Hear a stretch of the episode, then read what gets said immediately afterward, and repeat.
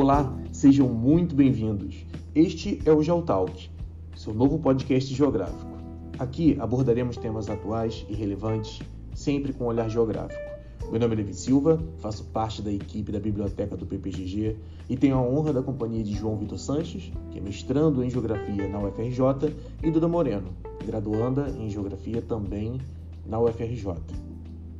Antes de lançarmos o tema de hoje, eu gostaria de lembrar que já temos o episódio falando sobre o Dia do Geógrafo, que está nas nossas redes, tanto no Spotify, como no YouTube, no Facebook e no Instagram. Então, pode conferir lá. Tudo bem, João? Tudo bem, Duda? Como, como vocês estão? Oi, Sim, tudo? tudo bem por aqui. Tudo bem. Ok. A gente sabe que dentro de tudo isso, dessa loucura toda que a gente está vivendo, estamos num, gravando esse episódio no meio de uma pandemia. E hoje é dia 29 de abril, né? Esse episódio está sendo gravado dia 29 de abril. E as coisas já não são mais como antes. Né? Desde aí do início de março, da metade de março, diria, a gente entrou em quarentena, as coisas começaram a parar, a, o número de, de, de, casos começou a crescer, depois veio a primeira, a primeira morte, depois né, veio mais mortes. E dentro disso, o mundo não vai ser mais como a gente conhece. Né? O mundo vai ser diferente do que a gente conheceu já um dia. E aí a gente está aqui exatamente para poder falar disso, de como vai ser o mundo da nossa, da nossa perspectiva, né? do mundo depois da pandemia, o mundo pós-corona, né? pós-pandemia. Então já começo lançando a seguinte pergunta: Isso tudo vai afetar bastante a produção global como um todo, não é mesmo? Tanto na questão da produção, como na questão da distribuição, das negociações. Como que vai ficar essa questão da produção pós-corona? Né? Como que vai ficar esse cenário geopolítico, econômico, etc.? É, então, antes de começar a tratar sobre esse assunto, né, hoje de manhã, enfim, lendo os inúmeros jornais, eu estava lendo o El País e uma citação do jornal me chamou muita atenção e acho que eu vou usar ela como uma espécie de introdução para esse assunto que a gente vai tratar hoje, né? É, a tradução, de, a, a, a, o trecho diz o seguinte: paradoxal ou não, é que esse vírus explora as características de vida que nós mesmos nos demos. Superpopulação, turismo maciço, cidades imensas, viagens aéreas constantes, redes de fornecimento a milhares de quilômetros e uma extrema desigualdade na divisão da riqueza e no acesso ao sistema de saúde. Eu acho que é um trecho meio que sintetiza mais ou menos as principais é, consequências dessa pandemia no futuro imediato para o mundo como um todo. Né? E eu gostaria de começar a elencar alguma dessas consequências, obviamente com base, segundo algumas análises dos principais institutos econômicos e políticos, como o FMI, o CEPAL, etc. Né? Eu acho que uma das grandes discussões que a pandemia permite que seja feita nesse momento é justamente sobre a questão da produção global. Não é de hoje, também não é segredo para ninguém, que o mundo vive, nesse caso, sobretudo os países subdesenvolvidos ou emergentes, um processo de reprimarização da economia. A reprimarização da economia seria o retorno até então à atividade econômica do setor primário como base da economia. E ao mesmo tempo que nós vivemos esse reprimarização da economia, nós vivemos também um processo de desindustrialização, que seria justamente uma diminuição até então do nível de, industria, de industrialização também dos países dos países subdesenvolvidos. E ao mesmo no cenário global, a gente observa um processo conhecido como descentralização industrial. É cada vez mais público e notório que grande parte da produção industrial no mundo ela vem se espalhando é, é, é, é, em diferentes setores, em diferentes localidades, obviamente atraídas por uma maior oferta de mão de obra, ou por uma maior oferta de matéria-prima, ou por uma maior oferta de benefícios fiscais, né? Eu acho que um exemplo muito didático disso é de que hoje o carro ele não é somente um carro produzido pela empresa alemã Volkswagen, mas ele é um carro que Tailândia, é fabricado na China e em grande parte é produzido e vendido nos Estados Unidos e tem a empresa dele localizada em São Paulo, por exemplo, o escritório. Então hoje a, a produção é completamente mundializada. E essa produção mundializada, ou seja, separada, deslocada em diferentes regiões e setores geográficos, ela é muito dependente de dois fatores que foram completamente abalados pela pandemia, que vai ser justamente a distância e a velocidade.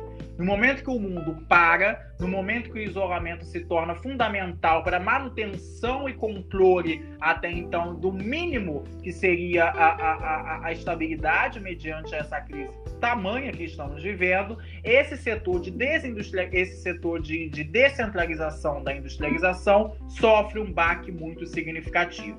As cadeias de valores elas são rompidas, os contatos econômicos e comerciais entre diferentes localidades e regiões do mundo são rompidos e uma crise econômica é eminente, né? Então, uma das consequências que os analistas apontam após o final dessa pandemia é justamente uma rediscussão desse modelo, ou seja, esse modelo descentralizado, quais são os seus limites, quais são as suas potencialidades e como nós podemos até então fazer uma espécie de remodelação dele para que nós não nos tornemos bastante dependentes desse modelo.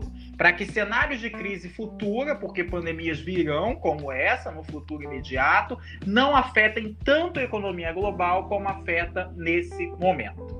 Um outro ponto também super interessante, alguns analistas apontam que vai haver um processo de reindustrialização tanto dos Estados Unidos quanto da Europa, à medida que esses dois grandes é, players global, eles vão tentar ao máximo diminuir a dependência externa, sobretudo da economia chinesa. Então, sem dúvida alguma, a nível de produção global e industrial, é a hora de nós até então avaliarmos as medidas que vão sendo dotadas, que foram adotadas até o presente momento e traçarmos até então algumas mudanças para que nós não nos tornemos totalmente dependentes tanto da distância quanto da velocidade, né? Bom, além dessa questão da produção global, um outro ponto também que tem, vai trazer uma consequência, uma consequência significativa após esse cenário de pandemia vai ser justamente o papel dos principais atores geopolíticos mundial. Eu citaria mais ou menos três grandes atores que estão tendo um papel fundamental durante a crise, que seria a União Europeia, os Estados Unidos e também a China. Os Estados Unidos, então, ele passa por um processo de inflexão política muito significativa, né? Durante muitos anos, em vários momentos de crise semelhante, como a crise de 2008, a crise de 29 e outros momentos de grande ruptura social e política, os Estados Unidos eles tiveram uma liderança política muito significativa. E nesse contexto da pandemia da Covid-19, nós percebemos que essa possível liderança americana frente à crise não acontece. Pela primeira vez, os Estados Unidos eles não estão na linha de frente do combate da maior crise sanitária, econômica e política do mundo. E isso é um reflexo da perda de status e, acima de tudo, de capacidade de resolver conflitos e crises que os Estados Unidos têm. Eu não sei se isso seria um fato futuro ou se seria, nesse caso, uma característica permanente dos Estados Unidos. Isso só o tempo vai dizer, mas acredito eu que essa perda de liderança dos Estados Unidos frente a essa crise é muito mais em relação ao tipo de governo e de postura política que os Estados Unidos adotou nesse momento que é de um governo completamente fechado até então para os interesses nacionais, um governo que é completamente contra o multilateralismo e um governo que é muito mais preocupado até então com questões domésticas, né? Então, um, um, um fator fundamental, uma consequência fundamental, diria eu, nem após a pandemia, mas durante a pandemia, é justamente essa perda de liderança dos Estados Unidos frente ao controle da crise. Ao mesmo tempo, do outro lado da moeda, a gente consegue perceber justamente um novo tipo de, de, de, de potência, liderando, nesse caso, o controle e a develação da crise sanitária e política, que é a China. A China ela foi o epicentro da doença e, consequentemente, consegue hoje ser um dos principais países a tentar controlar o avanço da doença, né? Ela vem atuando em vários campos econômicos, políticos e sanitários, com medidas que vêm mostrando essa necessidade ou esse interesse da China de possivelmente roubar ou tomar o papel de liderança política global dos Estados Unidos. A gente consegue perceber isso em pequenas atitudes que a China vem tomando. Uma delas é justamente liderar a venda de equipamentos de proteção individual para o mundo, né? Isso mostra, nesse caso, que ela toma para si o papel de liderança nessa crise sanitária que vem se constituindo no mundo. Um outro fator também muito interessante que mostra esse possível papel ideológico que a China vai assumir após a pandemia é justamente após uma declaração do presidente Donald Trump de que ele não mais que os Estados Unidos não mais financiariam a OMS. A China foi lá e imediatamente é, é, injetou um aporte financeiro considerável, não muito grande, mas considerável, na OMS. Então, isso também é um indicativo de que ela quer tentar, de uma certa forma ou de outra, é, tomar esse papel de liderança política e estratégia global dos Estados Unidos frente a essa crise. Eu acho que no longo prazo, no médio e longo prazo, a gente vai conseguir perceber de forma muito mais nítida o aumento dessas tensões entre Estados Unidos e entre a China. Tensão essa que já existia antes do início da pandemia, com a suposta, digamos assim, guerra tecnológica travada entre os dois países por conta da, te da tecnologia 5G. Até o momento, nesse jogo de soma zero, a gente consegue perceber que a China tem uma grande vantagem em relação aos Estados Unidos, né? Ainda dentro desse cenário do tabuleiro político global, a gente pode notar basicamente a União Europeia. E aí são várias análises que nós podemos fazer a respeito da União Europeia. Primeiro é a ameaça que a pandemia tem é, é, é na, União, na União Europeia. Não somente do ponto de vista sanitário, porque afinal de contas o número de mortos até então nos países europeus somados é assustador, em especial na Espanha e na Itália. É uma das maiores crises sanitárias, inclusive, do continente, arrisco eu a dizer, até mesmo equiparado à peste negra ou similares mas não somente do ponto de vista sanitário, mas também do ponto de vista político e econômico. Eu acho que a pandemia é um dos maiores desafios da União Europeia nesse momento em que ela é constantemente desafiada, né? A ideia de você criar um grande é, projeto econômico de retomada da economia, como é de interesse dos países europeus, sobretudo liderados pela Espanha, coloca em xeque a, a, o principal objetivo da, da, da, da, instituição da União Europeia, que é justamente uma coesão política, econômica e social. Então, a pandemia ela veio no momento que cada vez mais a União Europeia tem que provar de que o projeto de um bloco político comum é viável, é necessário e, acima de tudo, é preciso para o mundo nesse momento. Ao mesmo tempo que a União Europeia é, é, busca o multilateralismo e a cooperação entre seus países como uma principal forma de sair da crise, nós vemos até então também espaço para discursos completamente opostos a esse, né? Também eu lia mais ou menos hoje cedo uma reportagem que dizia que houve um retorno do discurso do norte industrial e do sul preguiçoso, né? Porque para quem não, não, não, não, não sabe, mas é uma característica muito comum da geopolítica europeia de você mais ou menos dividir o grande bloco em norte e sul e aonde você exalta as características do norte como industrial, desenvolvido, etc, e do sul como preguiçoso, mais atado a características não desenvolvimentistas. É, esse discurso, que é um discurso muito em voga no início do processo de consolidação da União Europeia, vem tornando-se cada vez mais comum me, mediante o desenrolar dessa crise sanitária e política. E, obviamente, que junto com esse discurso vem a questão do populismo, da xenofobia e do racismo. É muito mais claro e é muito mais nítido que após a pandemia da Covid-19, os grupos nacionalistas xenófobos europeus vão ganhar uma amplitude absurda no cenário político doméstico, né?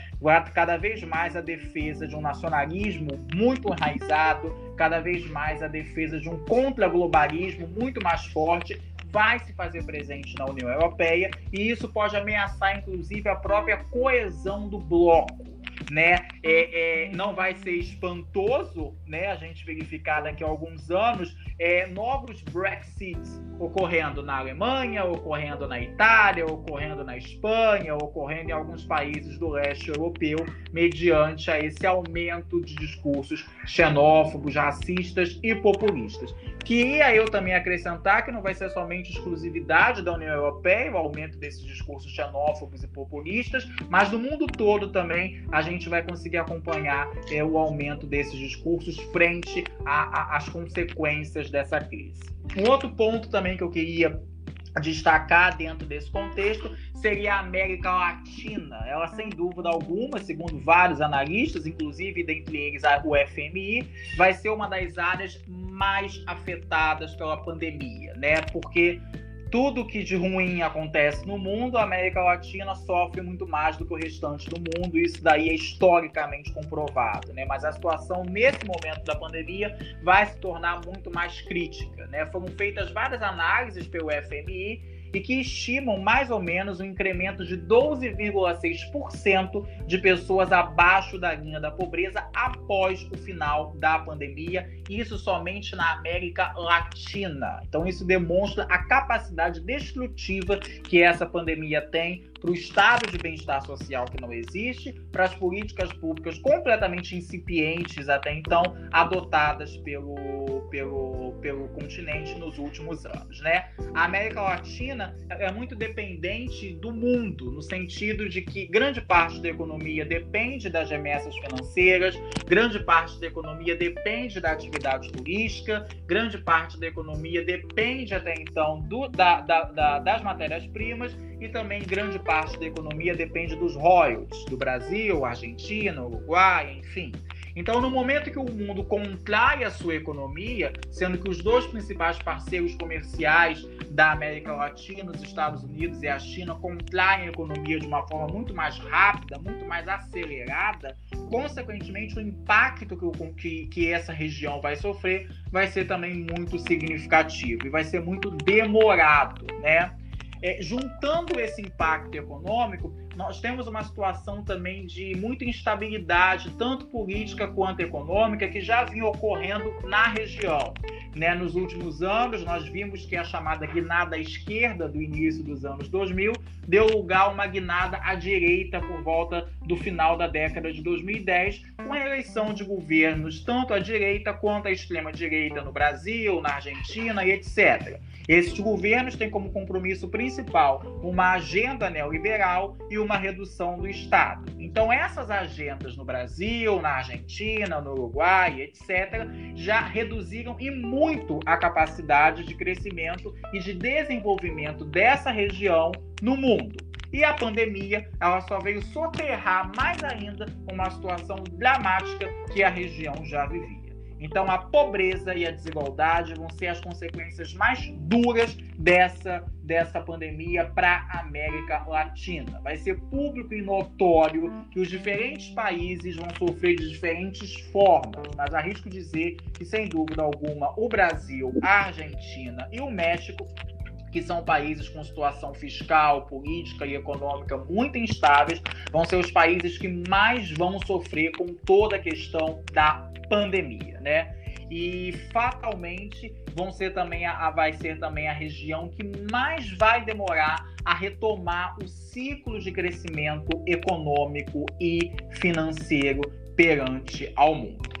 É, um outro ponto também que eu gostaria de ressaltar, como uma das possíveis consequências do ponto de vista econômico e político pós-pandemia, vai ser, sem dúvida alguma, uma discussão a respeito do Estado e também dos sistemas de saúde. Eu acho que uma coisa que fica muito em voga nos últimos dias é justamente a importância do sistema de saúde e de como o sistema de saúde ele é um dos principais, é, é, é, é digamos assim, reprodutores da desigualdade social nos países. Né? Nós temos dois exemplos de países no mundo que adotaram um sistema único de saúde gratuito e universal, que é o Reino Unido e o Brasil. E nós temos do outro lado também da, da, da, da moeda países que não adotaram um sistema público de saúde, se utilizando de um sistema privado extremamente excludente e segregador, como é o caso dos Estados Unidos, né? A gente vê isso é muito nítido, é só você ligar um jornal abrir, nesse caso, qualquer reportagem da internet, que você observa até então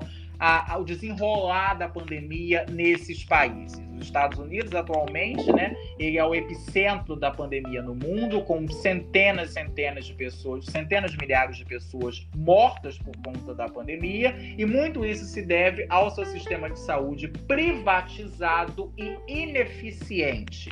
Eu lia também mais cedo uma reportagem que dizia que uma consulta de rotina nos Estados Unidos custa aproximadamente 500 reais. Isso num país em que a estabilidade do emprego é extremamente grande e, mais do que tudo, a remuneração não é compatível até então com um tipo de cobrança como essa. Então a gente consegue perceber que a discussão sobre um sistema de saúde público, gratuito e universal vai ser fundamental nesses países em que ele não existe. Isso já vem mais ou menos acontecendo nos Estados Unidos, inclusive vem sendo pauta das eleições desse ano para presidente da República. O candidato democrata Bernie Sanders, que é um candidato mais à esquerda, que inclusive saiu da disputa, é, ele defendia essa necessidade de ser urgente para os Estados Unidos um sistema de saúde público, gratuito e universal. Afinal de contas, seria uma das únicas formas de aplainar a desigualdade que é tão latente nesse país. Uma outra característica também, um outro ponto que a gente tem que ressaltar é a questão do sistema público de saúde nos locais em que ele já existe, como é o caso do Reino Unido e como é o caso do Brasil. Né? Nesses locais até então, o sistema de saúde é completamente, infelizmente, ineficiente e minado por diversos tipos de ataques privatistas. No Brasil, então, nos últimos anos, o próprio governo, junto a grandes conglomerados de, de, de saúde privado, vem minando a capacidade de articulação do sistema público de saúde. Então, uma discussão que se vai ser feita pós-pandemia em relação ao sistema público de saúde, tanto do Brasil quanto do Reino Unido, é justamente medidas para otimizar esse sistema, tornando ele de fato gratuito, tornando ele de fato universal e tornando ele de fato eficiente contra todo e qualquer tipo de medida que vise a sua privatização, que vise o seu desmonte.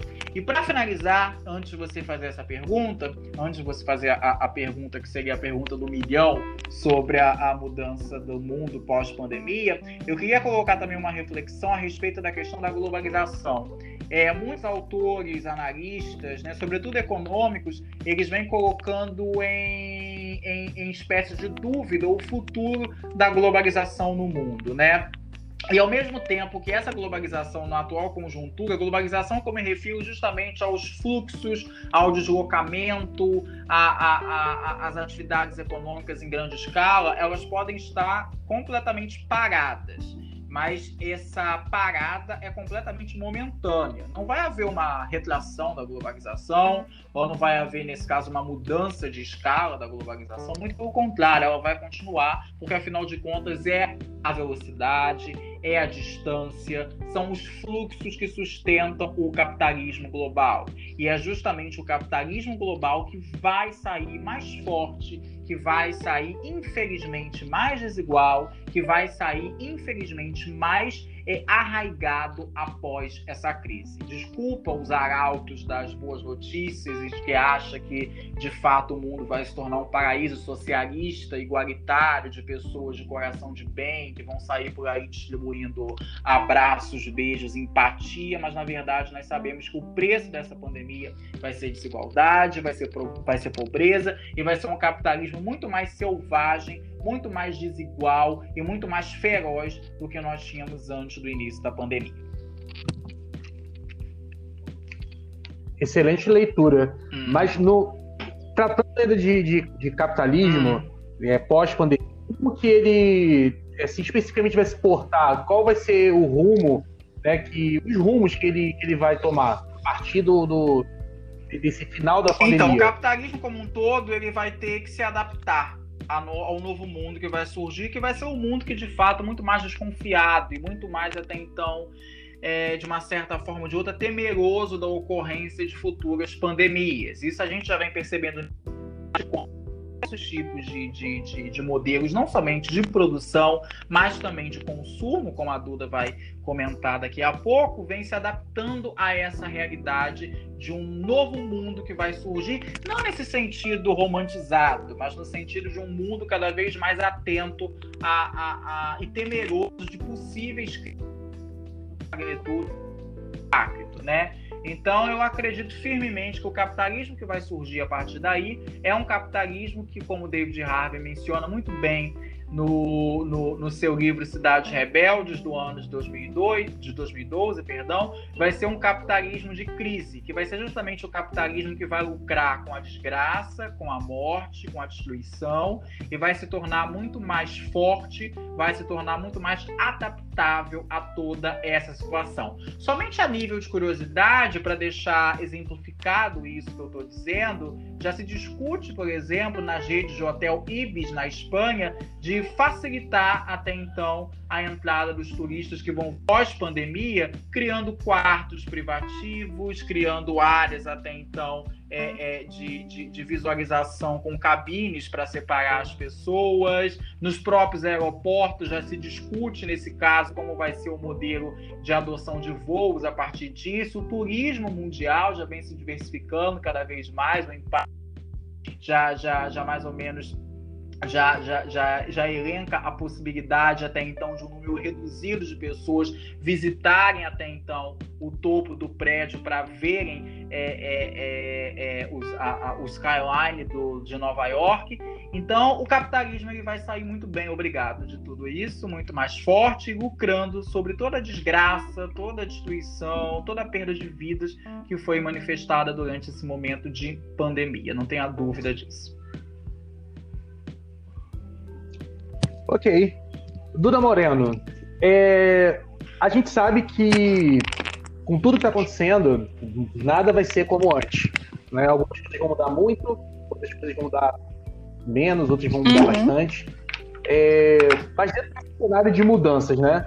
É, o que, que, a gente pode pontuar aqui das principais coisas que vão mudar, tanto no indivíduo como né, em relação à educação, em relação a, a cultural também. Como é que você vê que você acha que vai acontecer nesse processo de pandemia e depois dela? É, então, o mundo pós-Covid, em termos de saúde mental, é, vai mudar bastante, né? Principalmente porque agora nós estamos sofrendo um processo que é a infodemia, que é o excesso de informação. E aí, esse excesso de informação acaba trazendo muitos transtornos, né? Como a própria ansiedade, o, o pânico, porque se você fica tendo acesso a essas informações é, a todo momento que são distribuídas, enfim, através dos meios telecomunicativos, jornal, internet, enfim, esse consumo excessivo de informação acaba deixando as pessoas muito mais ansiosas do que antes. Né? E aí também a gente precisa pensar um pouco na responsabilidade da transmissão das mensagens, no que, que a gente está transmitindo para as pessoas, quais são as mensagens que a gente está compartilhando, nos próprios grupos de WhatsApp, de, das, das, redes sociais de forma geral, né? E uma coisa também que vale a gente ressaltar aqui para poder quebrar esse mito do alecrim dourado, sabe? Que a gente não é essa pessoa maravilhosa que está o tempo todo só transmitindo coisas boas e a outra pessoa que é o tóxico, a outra pessoa que está transmitindo e falando só de coisa ruim. A gente também precisa se preparar para esse momento em que coisas ruins estão acontecendo. Os hospitais estão a todo momento lotados, com pessoas com dificuldade para respirar, pessoas morrendo, os próprios cemitérios estão abrindo mais covas. Então, peraí, acho que é um momento da gente balancear, é, estar ciente que vamos receber informações pesadas e também estar ciente de que nós também somos os transmissores dessas informações. né?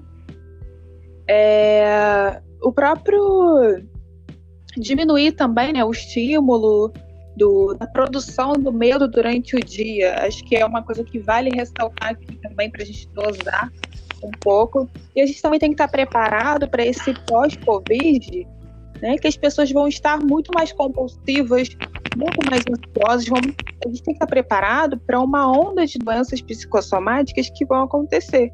E aí, o que, é preciso para a gente tentar reverter um pouco essa situação? Um pouco mais de respeito, um pouco mais de empatia, um pouco mais de solidariedade, né? Até porque, é, com medo vindo muito grande nessa. Quando acabar a pandemia, as nossas relações sociais vão mudar. As que antes a gente tinha muito contato, né? Talvez agora possa, enfim, uma configuração totalmente diferente da vida e do mundo vai estar é, para a gente disposta de uma maneira totalmente diferente.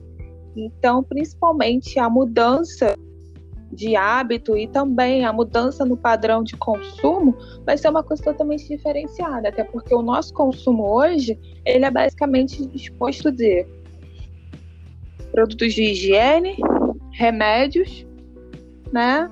Enfim, é, a gente percebe também que teve um, um grande aumento do consumo de álcool dentro das famílias que já que já faziam uso né, da bebida alcoólica. E aí quem já fazia uso acaba aumentando para poder dosar. E isso passa a ser um novo, vamos dizer, anestésico. Recebo uma notícia ruim, vou me anestesiar. E aí isso passa a ser um pouco mais complexo nesse sentido né? E uma coisa que eu me arrisco a dizer também nesse pós-Covid é um baby boom, né? Assim, para quem não sabe, o baby boom foi um, um movimento, uma explosão demográfica que aconteceu é, depois da Segunda Guerra Mundial, nos anos 70. E aí, essa grande explosão demográfica, talvez a gente possa observar isso daqui nos próximos meses, no próximo ano né, devido ao próprio a convivência entre os casais está sendo maior e muitas famílias também estão repensando é, a presença de uma criança nos lares, porque nesse momento de pandemia as pessoas pensam, ah, se tivesse uma criança aqui, o cenário seria outro, de repente um pouco mais alegre, um pouco mais movimentado. Então, esses pensamentos também estão fazendo as pessoas repensarem muito é, a respeito das crianças nos lares, né, Levi? Isso é verdade. É, dentro disso também, nesse, dessa mudança de, de hábito de consumo, é, tem vários outros pontos que são bem relevantes também, e um deles é o consumo da cultura e as diferentes formas de que isso está sendo é, consumido agora. É, a gente tem visto muitas coisas que têm sido feitas online né, os artistas estão usando essa ferramenta agora para poder aproximar seu público e também é, é, é, não ficar parado, digamos assim. Já tem outros cenários aí que não tem muito o que se fazer. E o que, que você tem a, a, dizer em relação a isso? Então, aí? antes de eu responder essa pergunta, eu só queria voltar no tema sobre a saúde só um pouquinho, para poder falar um pouquinho sobre uhum. o Covid e o autismo. Né? Mas vou usar o autismo aqui como exemplificador, né? até porque nós temos muitas outras muitos outros transtornos e doenças mentais, como o TOD, enfim. E aí, nesse momento, a gente percebe que essas crianças, especificamente o grupo de crianças que possuem o autismo, elas não fazem parte do grupo de risco. Mas a gente percebe que muitas dessas crianças têm algumas comorbidades, como diabetes, hipertensão, é, alteração né, no sistema imunológico, então, isso tudo acaba que o risco do contágio passa a ser maior também em função da hiperatividade dessas crianças. Né? A própria função sensorial delas de querer explorar o olfato, o paladar, faz com que elas queiram tocar em ambientes, em, em objetos, desculpa, em objetos que às vezes contaminados, enfim, até mesmo o próprio uso da máscara fica um pouco mais delicado nesse momento. Então, Fica aqui um apelo para você que tem alguma criança com autismo em casa, ou então conhece alguém, é, seja solidário, assim, ofereça pelo menos em conforto através de uma mensagem, passar, perguntar se está tudo bem. Enfim, eu só queria ressaltar assim, porque no mundo da, das deficiências, né, ele acaba ficando esquecido até mesmo nesse momento de pandemia. Né? Não só quando nós estamos vivendo nossas vidas normais. Para eles também fica tudo muito mais intenso. Mas voltando a falar sobre cultura. Com certeza. Né, agora vamos lá. Acabei que fiz uma voltinha aí. É, uma das coisas que eu observei, assim, na verdade, que vem acontecendo é esse cancelamento do entretenimento, fechamento das casas de show, enfim, tudo mais, e também das é, do entretenimento privado, né? Os tratamentos, festas. E os profissionais, artistas que estão envolvidos nesse processo, todos eles ficaram muito afetados. Né? E aí a gente percebe uma reinvenção dos artistas nesse momento, através das lives, dos vídeos. E uma coisa que eu fico pensando é: será que depois que acabar essa pandemia, a gente vai ter uma valorização dos artistas? Será que o consumo é, excessivo de arte, de música, enfim, da arte de forma geral, vai ser modificado ou vai continuar da mesma forma? Sabe? Porque a gente entende também que será o último setor a voltar depois dessa crise, depois que passar toda essa problemática do Covid. Né? Essa aglomeração é, por causa do lazer vai ser a última que vai acontecer. E também, quando voltar a acontecer, as pessoas, percebo eu, que não voltarão com, a mesmo, com o mesmo entusiasmo de antes. Talvez muito com medo né, de ficar num bar com muitas pessoas e, e tudo mais, né? É verdade. Inclusive, uma coisa que a gente tinha até comentado também é que eventos gigantescos, como é o caso das Olimpíadas também, por conta disso, ele foi, foi adiado né, para o ano que vem. E a rotina de treinamento, a vida dos atletas, com certeza recebeu uma, é, uma chacoalha enorme. Dependem dos equipe, treinadores e então realmente vai isso é uma coisa que também vai ser bem relevante daqui para frente. É, agora, em questão de educação, eu lanço para vocês né? Como é que, que, que, as instituições de ensino elas estão se virando nesse, nesse momento de pandemia? É, quais são as ferramentas que estão surgindo? Quais são os modelos que estão tentando implementar? Né? E o que vai cobrar? O que é, pós-Covid? Então, então uma, uma dessas uma dessas das grandes problemáticas que, que eu percebo no, no quesito da educação, né, é a evasão escolar que acontece devido a grandes e longos períodos distantes do ambiente escolar. A gente percebe que depois das férias de verão, né, aquelas férias que começam em dezembro, vão até março, na, no retorno dos estudantes, há uma grande evasão escolar devido ao distanciamento do ambiente, né? E também depois de, é, das Olimpíadas, enfim, grandes períodos, grandes momentos distantes da, do ambiente escolar, tem essa evasão. E aí fica uma preocupação dessa área e também uma grande preocupação com o Enem, né?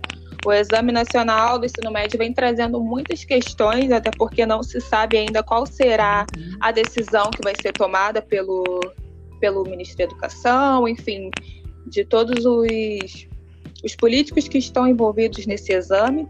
E aí traz muitas questões para os estudantes, porque eles não têm mais o acesso aos cursos pré-vestibulares, sobretudo os estudantes de, de baixa renda, né, que muitos faziam cursinho preparatório comunitário dentro das periferias e das favelas. E, e aí acabam ficando assim, um pouco mais atrasados com relação a outros estudantes, que por sua vez podem usufruir do ensino à distância, né? E aí, que é esse ensino à distância, né? Será que os estudantes da, da, periferia têm um acesso de qualidade também? E quando eu falo de acesso de qualidade, eu falo de um lugar apropriado para estudo, uma internet boa, uma cadeira confortável para sentar, uma mesa para apoiar o seu material, porque não adianta você só ter uma internet, e um, um smartphone na mesa, ou então só um notebook. E aí você fica sentado naquela cadeira que fica do lado de fora da casa, ou então num banquinho todo torto. Esse estudante não consegue ficar ali nem no máximo duas horas estudando, né? Porque ele fica prejudicado, até porque em muitos cenários as famílias é, são grandes e moram em ambientes pequenos, em casas pequenas, e aí não tem também o silêncio de qualidade para poder estudar. Então tem diversas questões envolvidas por trás desse do preparo para o Enem também, né?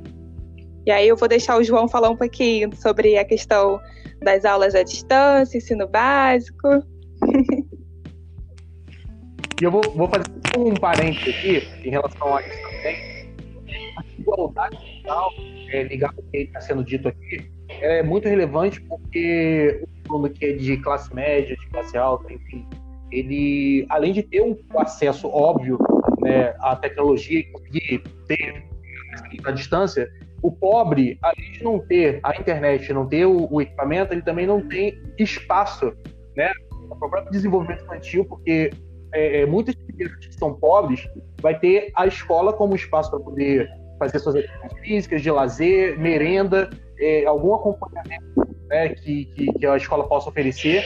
E nessa época de pandemia, que muitas vezes, principalmente nas comunidades, o espaço é mínimo, é, isso impacta ainda mais essas crianças, né? Queria fazer só essa observação. Pois é, e eu acho que falar de ensino à distância é falar obrigatoriamente de desigualdade. Né? Eu acho que um país como o nosso, que durante muitos anos lutou pela alfabetização, sobretudo do, da primeira infância, né, que foi uma vitória recente, inclusive, no, no Brasil, né, é, final dos anos 90, início dos anos 2000, quando a gente conseguiu quase a totalidade da, das crianças em primeira infância é, é, conseguirem ser alfabetizadas, com muitas críticas, obviamente, a esse modelo de alfabetização, mas em termos de criança de sala de aula, a gente conseguiu é, chegar quase à totalidade. É, é, muito complexo a gente falar sobre o acesso à internet num país em que a cobertura de internet é ainda extremamente desigual. Quando a gente fala de cobertura de internet de qualidade, consequentemente, a gente fala olhando o nosso exemplo, morando numa grande metrópole, como é o caso do Rio de Janeiro, como é o caso de São Paulo, como é o caso de Belo Horizonte, né?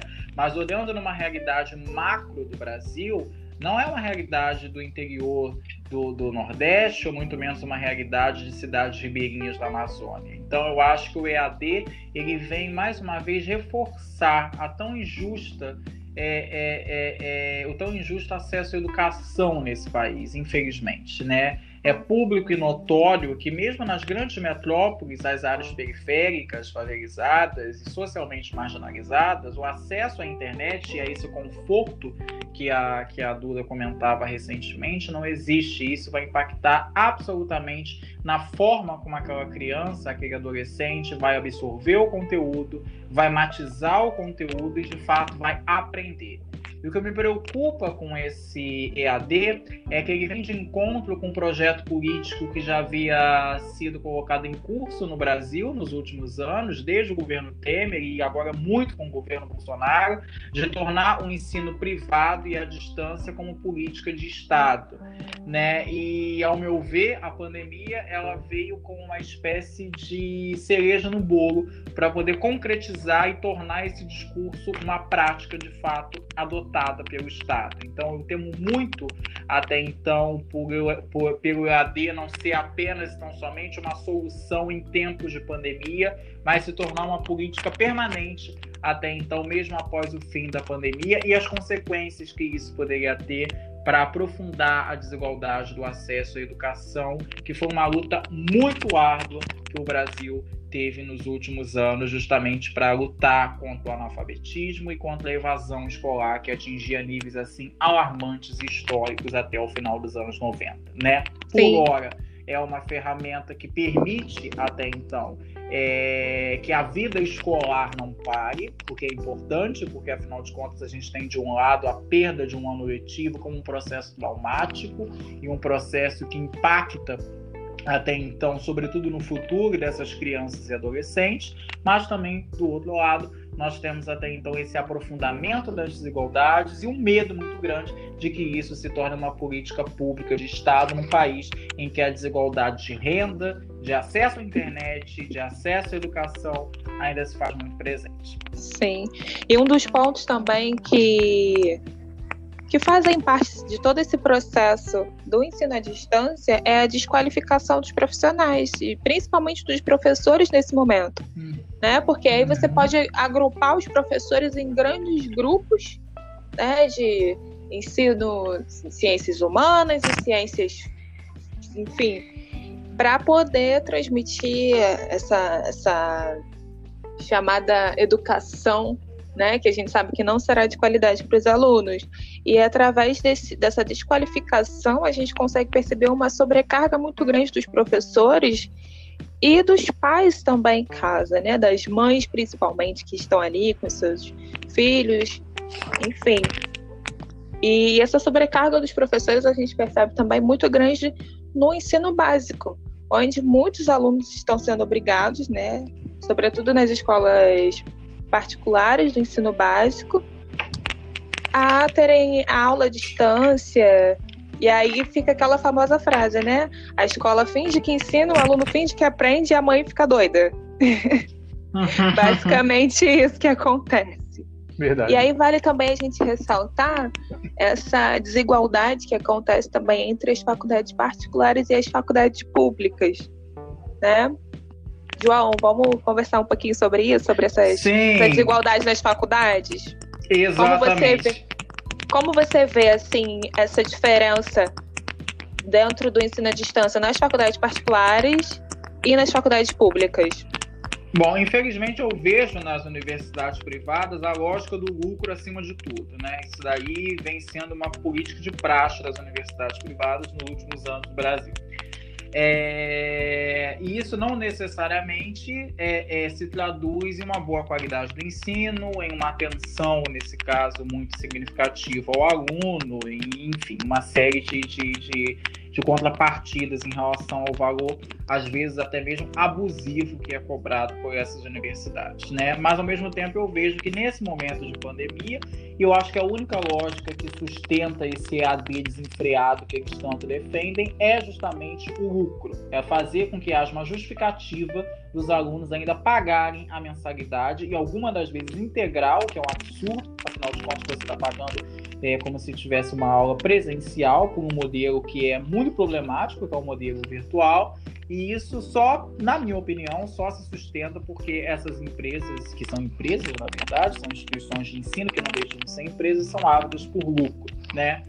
É, no caso da universidade é, pública, eu vejo, inclusive, com muitos bons olhos a não adoção desse modelo de ensino à distância, porque a nossa realidade, assim como também das universidades privadas nos últimos anos, com essa série de, de, de programas de, de incentivo à, à, à, à, introdução nas universidades privadas, né, o FIES, etc. Né? Mas nas universidades públicas também existe uma um corpo discente muito heterogêneo heterogêneo, é, no sentido de que pessoas com diversas vivências, com diversas realidades sociais, com diferentes, com diversos acessos nesse caso, ou não a, a, questões econômicas, de renda, vivenciam o espaço acadêmico. Né? Então, seria muito tacanho é, é, pensar o corpo discente de uma universidade pública, onde o pressuposto até então de você estudar numa universidade pública muitas das vezes é o simples fato de você não ter capacidade de pagar a mensalidade de uma universidade privada, usar um tipo de modelo até então de ensino como esse, que, como eu disse anteriormente na minha fala, ele vai retroalimentar uma desigualdade de acesso, uma desigualdade de renda, uma desigualdade social que é muito nítida e muito presente. Então eu vejo isso com muitos bons olhos. Por um lado, existem aqueles que vão sair muito prejudicados, as pessoas que, enfim, iriam se formar agora, ou, enfim, que, que entraram agora também, eu tenho uma pena dos calouros, dos pobres calouros que entraram agora, e que só tiveram uma semana de aula, com aquele todo, aquele todo fulgor de começar na universidade, etc. mas eu acho que foi a melhor decisão a ser tomada, sem dúvida alguma, porque a realidade do corpo discente ela é completamente diferente, né? E a gente não deve olhar para alunos, mas sim para pessoas, né? Com questões muito pessoais, vivências muito pessoais, realidades muito pessoais. Muito bem, nosso tempo estourou. É um assunto extremamente é, é, é, relevante e muito amplo. Com certeza a gente vai voltar nesse tema em programas futuros né? Mas por hora a gente vai ficando por aqui. É bom lembrar que caso você tenha alguma dúvida em relação ao que foi falado, tenha alguma pergunta, é, é, queira dar alguma sugestão, entre em contato conosco através dos nossos canais da biblioteca, tanto no YouTube como no Facebook e também no Instagram. Então, João, muito obrigado pela sua participação. Obrigada. Duda, muito obrigado. Tchau. E a gente se vê na próxima. Tchau, tchau.